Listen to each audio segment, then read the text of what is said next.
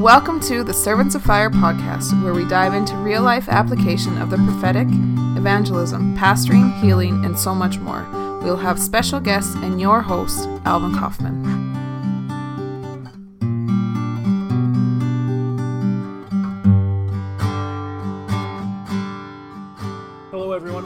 Servants of Fire podcast. This is Alvin Kaufman, your host, and today I'm joined by a very special guest, John Raz. I'm not going to try and pronounce his last name and, and butcher it. So, um, welcome to the show, John. Thanks for taking the time out of your day and uh, coming on the show. Yeah, it's a real pleasure to be here. Thanks for having me.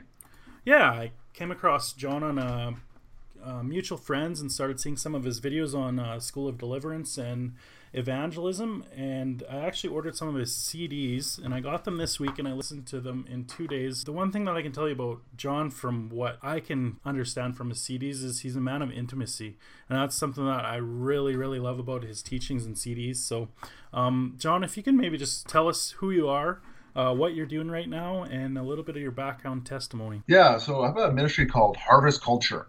So uh, it, it all this whole ministry was all birthed out of a place of, of intimacy with God, really, and just having a passion for souls. Because before I gave my life to Jesus, you know, I always had this passion for God, but didn't know how to channel it properly. So uh, uh, growing up as a French Canadian, of course, so I was Catholic. You know, grew up in a Catholic home, not really like more of a nominal Catholic home, to be honest but I had this desire to please God and to serve God, but not having any understanding how to go about doing it. So I became an altar boy, you know, and, uh, uh, and even from an early age, I have what I call diving board syndrome. That everything I do, I'll do over. Uh, I jump off the deep end with it, whether it's good or bad, you know. So while, while I was trying to serve God, so I tried to become the best altar boy I possibly could. I remember one day, it's a funny story. I heard the priest cussing you know, behind the uh, the doors so as he's getting changed. Probably stubbed his foot or something like that. And I thought, oh my gosh, the priest is full of sin. so, uh, and if you're familiar with Catholic Mass, part of the duties of a of an altar boy is to wash the priest's hands before he serves communion. And so I thought to myself, well, the water is going to absolve him of his sin, so I'm going to keep on pouring a lot of water over his hands. So part like usually you just do a little, just a little, just you know, a little pour enough to say his hands got wet, and then you give him a towel. But I kept I poured the whole darn jug over his hands. So the priest was getting so irritated with me.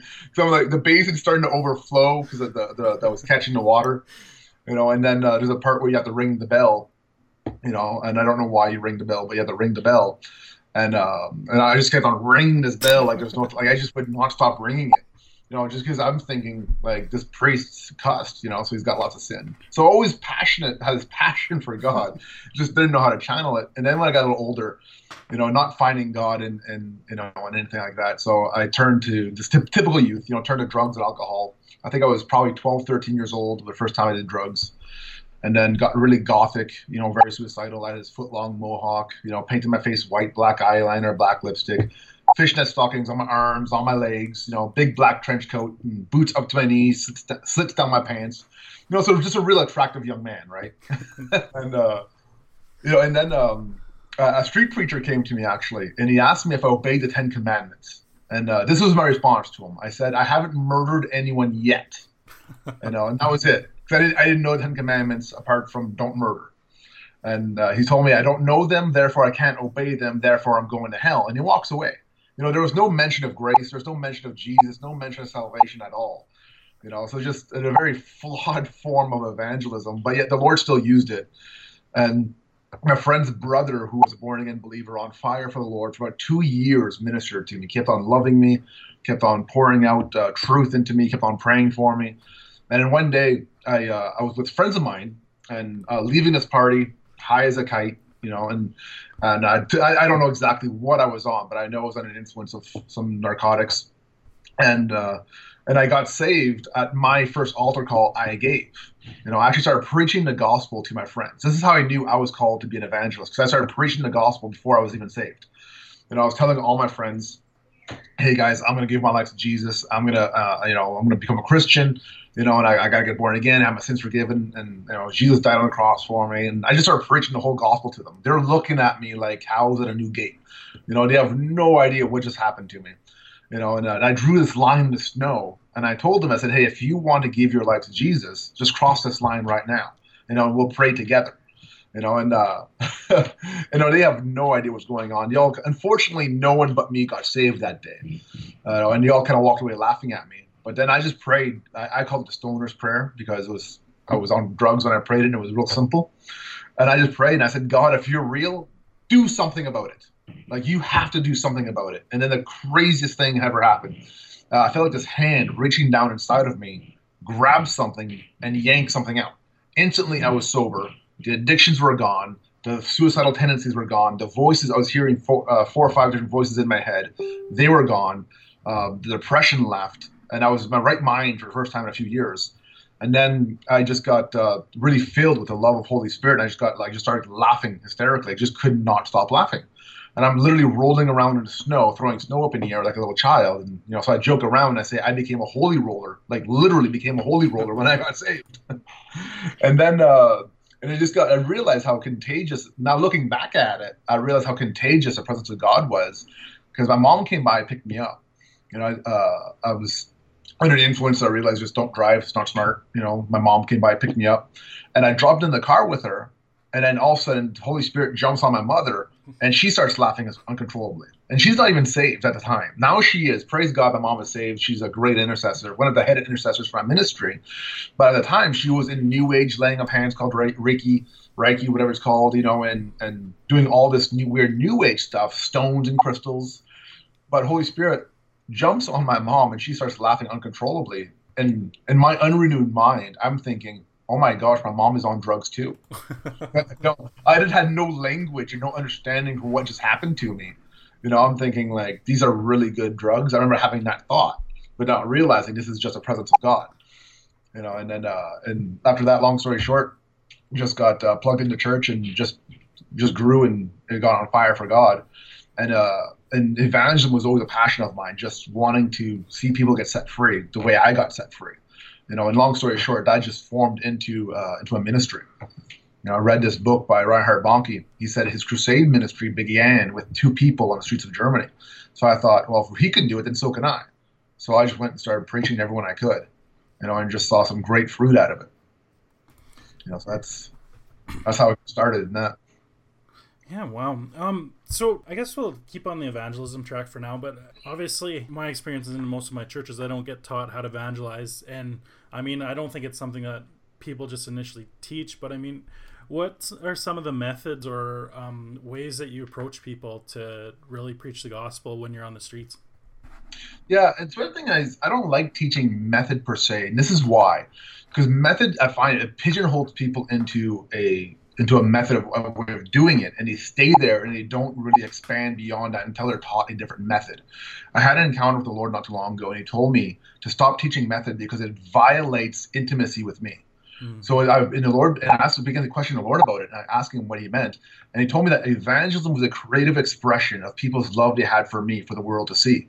So he said, true evangelism begins when people understand their identity in me and allow the world to see who they are in me, and then being a minister for a place of creativity and identity, form and, and, and allowing God to show them how the individual is called to reach the lost.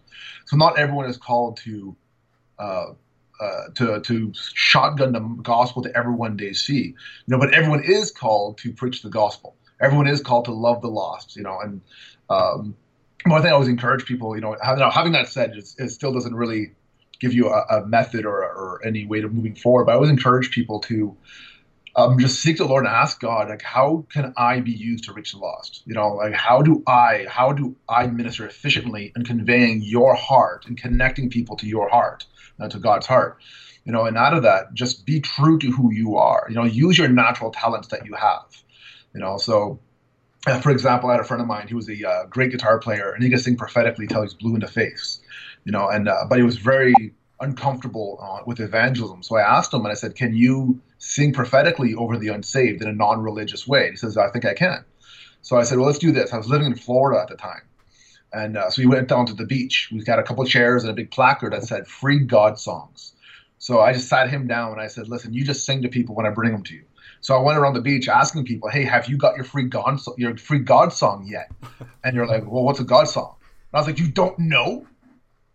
You don't know what a God song is?" you know, just you know, and I'd grab them like, "You got to come with me." And I'd sit him down in the chair in front of my friend, and he would just prophetically sing with his guitar and sing over people, you know, and you would encounter God's heart, and he would just be weeping, you know. So you know that that's how it worked great for him, you know. But for me, like I, I can't play an instrument worth a darn, so you know that would just is not going to work for me. So why I always tell people: find what works for you, you know. Um, you know whether it's like I I'm just a bold kind of guy. So for me to uh, get a word of knowledge and walk up to someone and just go straight to the cut to the chase, I'll tell someone flat out. Uh, if I get a word of knowledge for them, I'll just make small talk with them, introduce myself, you know, and ask them, hey, this might seem a little weird to you. I'm warning you, this might be weird, but does this make sense to you?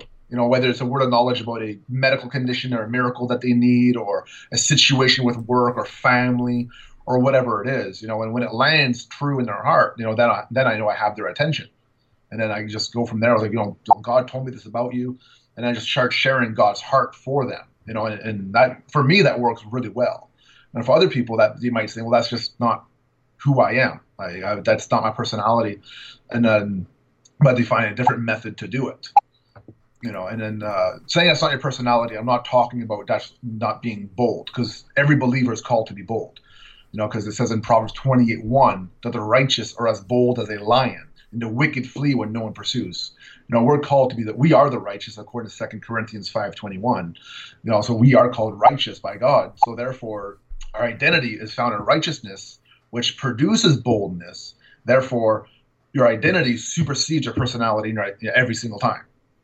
You know, so you could still be an introverted person and still be bold, but your boldness will just look differently. Hmm. So.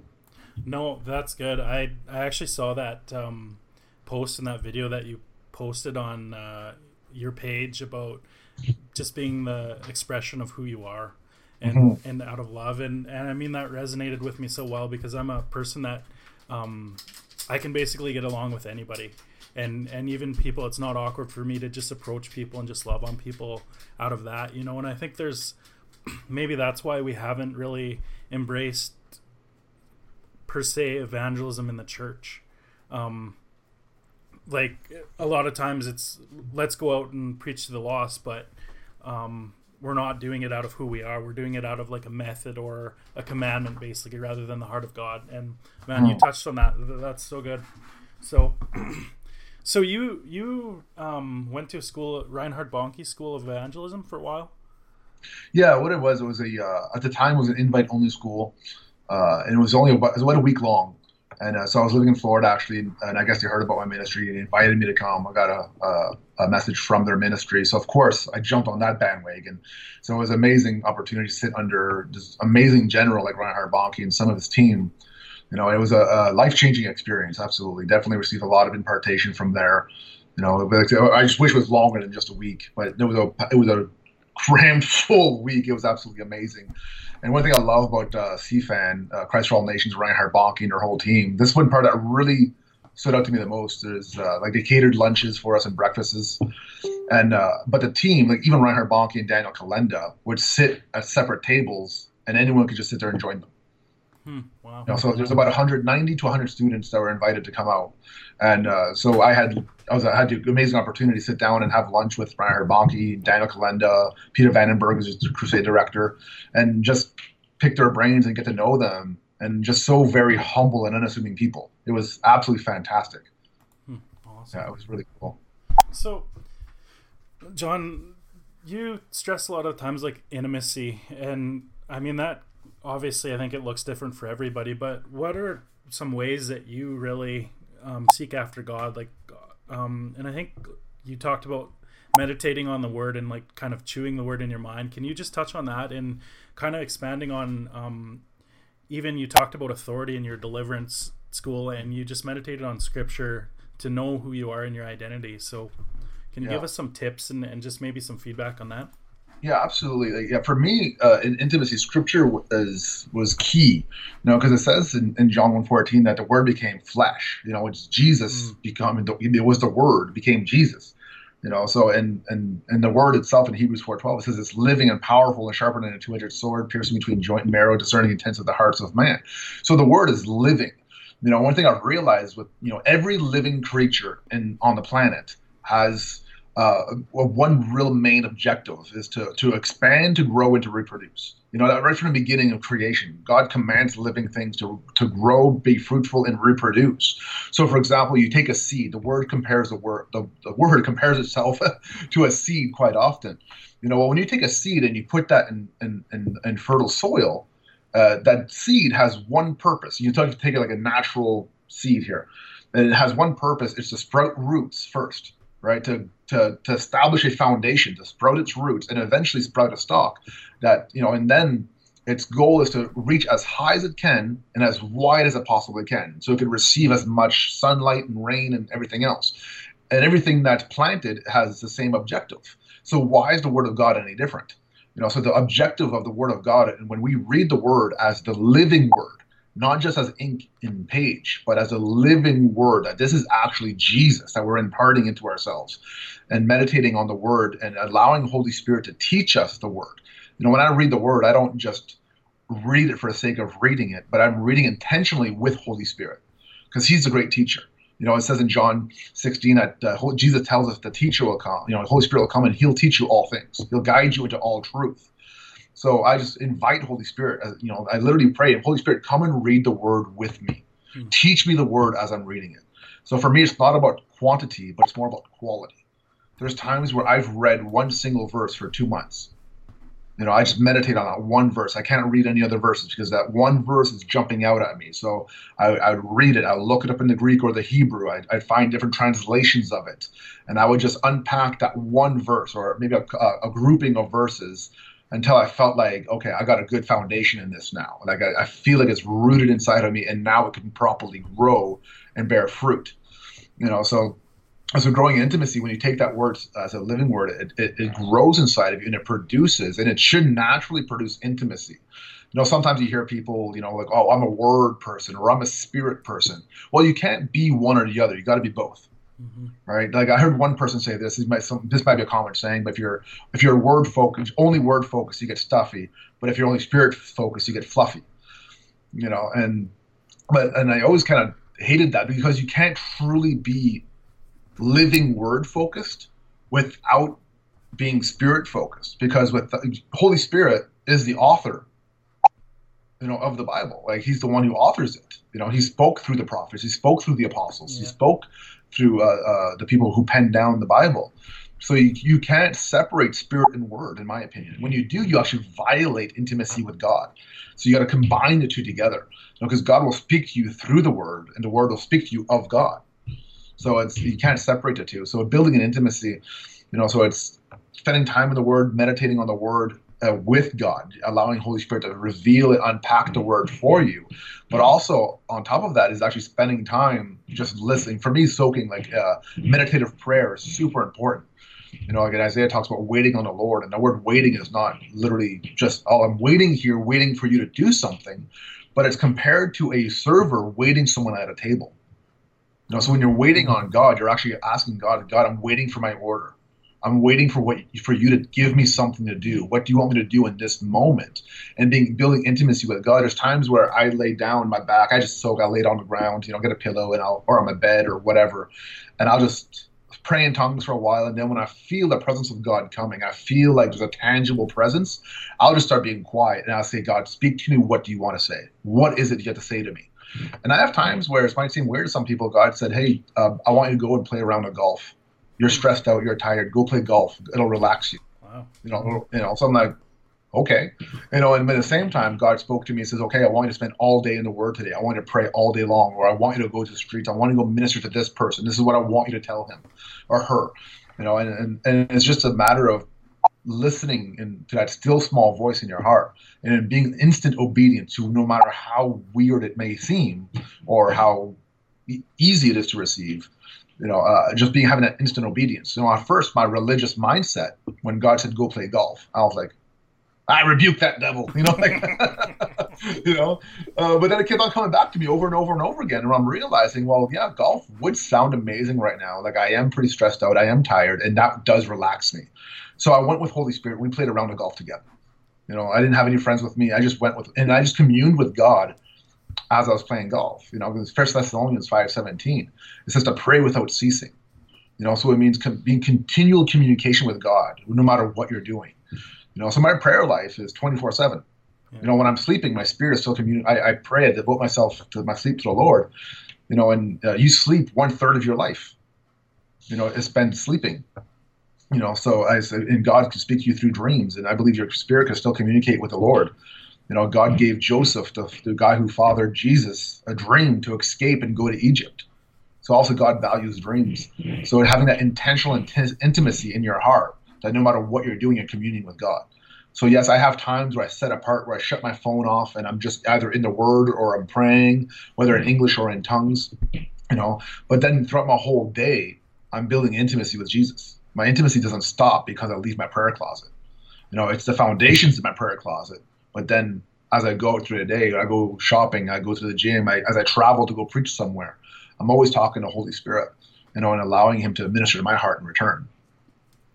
No, that's that's good. That's that's great. Um, so we kind of talked a little bit about evangelism, but obviously um, another thing that you teach is deliverance, uh, School of Deliverance 101, and that kind of goes hand in hand with evangelism because people are obviously in bondage, and we're called to set them free. Um, so I guess one thing that I kind of forgotten, kind of reflected on in a lot of the teaching that was in what I listened to this week is healing and demons and how that sometimes that they're interconnected.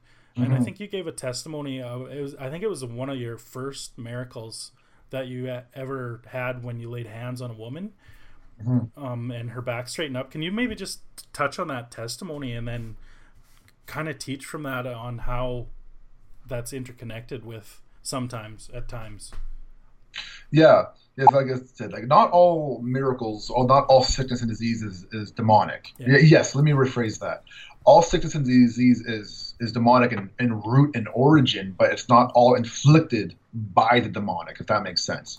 So, for example, if, if uh, like this woman I prayed for in Africa, that's where I saw my first miracle. Actually, was, was a woman. She was she was hunched over, like she her back was bent at a ninety degree angle. She couldn't stand up straight, just skin and bones. And long story short, I prayed for her, and as we're praying, we just hear three big pops, just pop, pop, pop, and her back straightens right out. You know, in that particular instance uh, you know, I, I, was so young in, in, in, in, understanding the supernatural. I don't know if it was a demon that left her or it was just a miracle that took place. I, I couldn't care less at the time. I was just happy she got healed.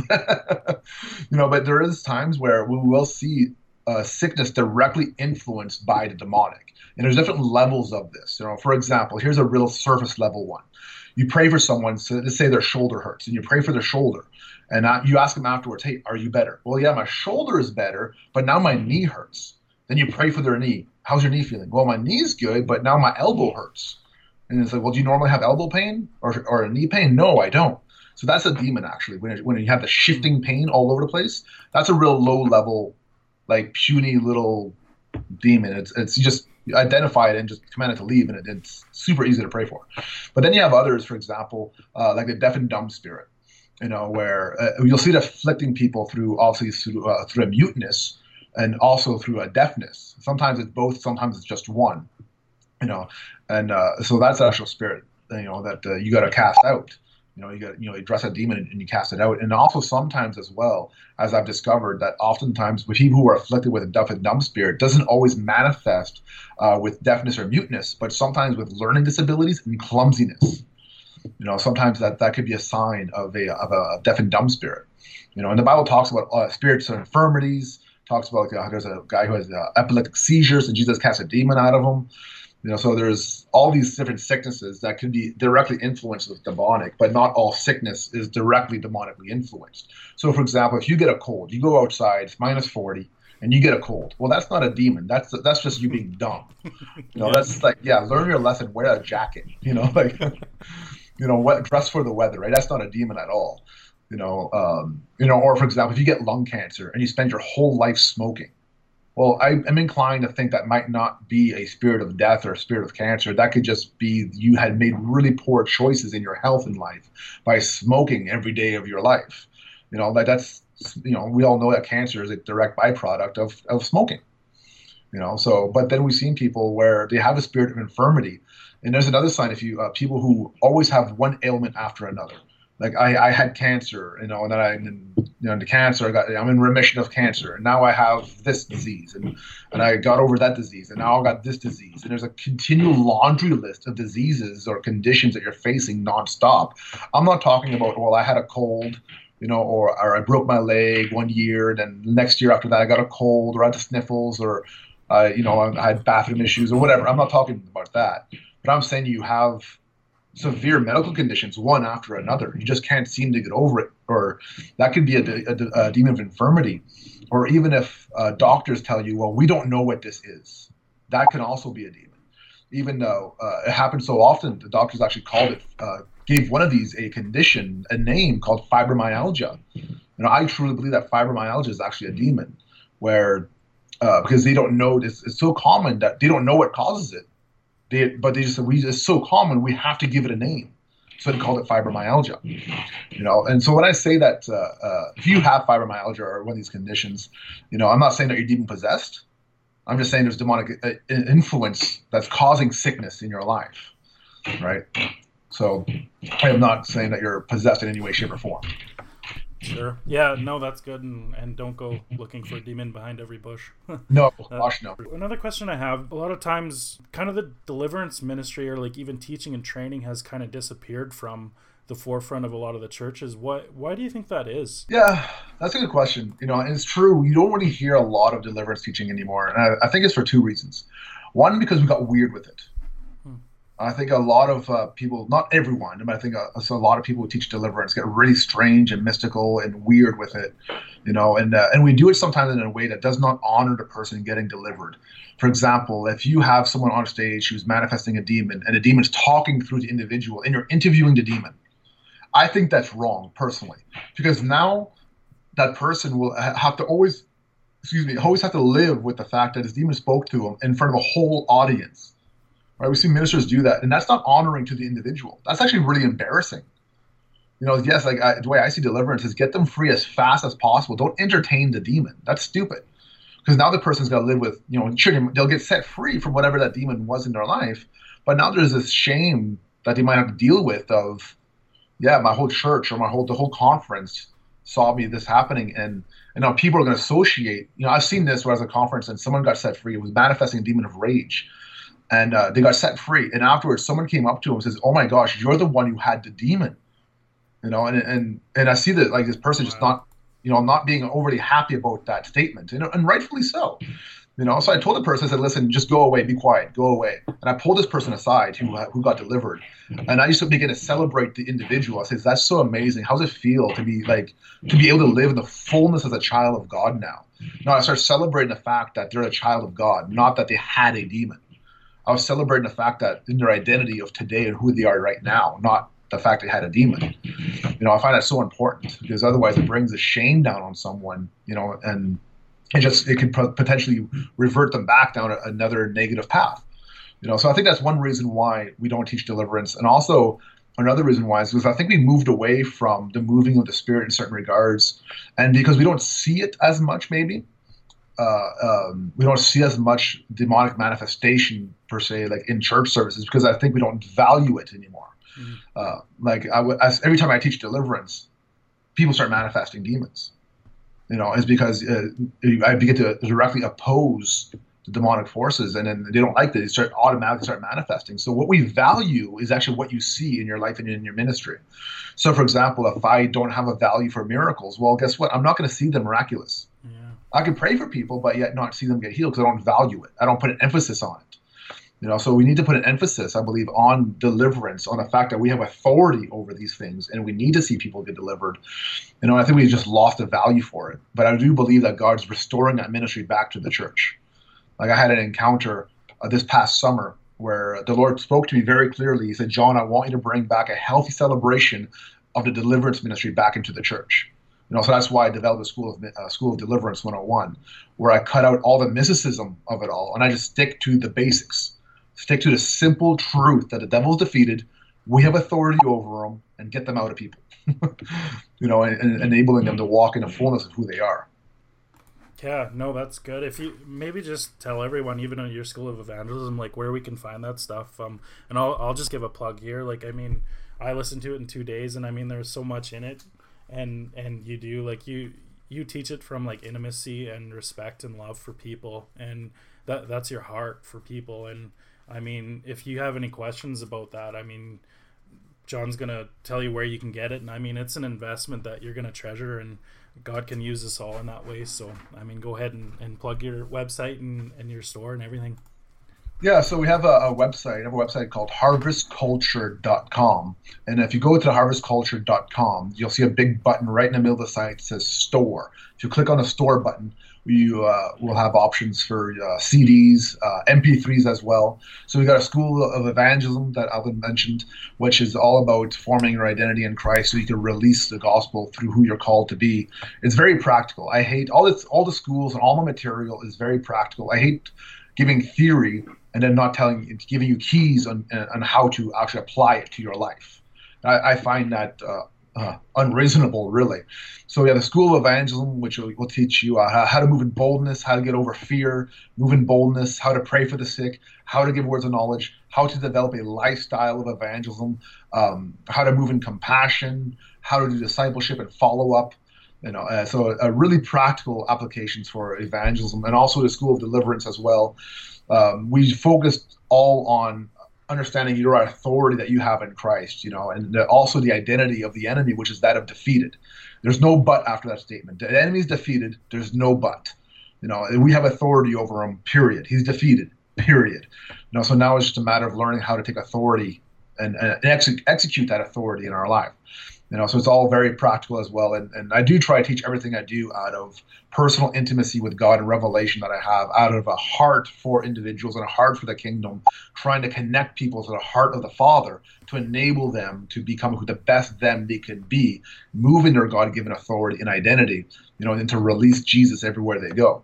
You know so harvestculture.com click on a store and you'll see those things. I've got other cd sets on there as well uh, you can download either mp3s or purchase the cds Awesome. Yeah, it was it was refreshing. So, all right, John, thanks so much for taking the time out today for uh, this podcast, and uh, hopefully we can connect again. Absolutely. Thank you so much for having me. This is the fourth episode of the Servants of Fire podcast. Please join us on Twitter at Servants Fire Pod or our Facebook group page, Servants of Fire Podcast.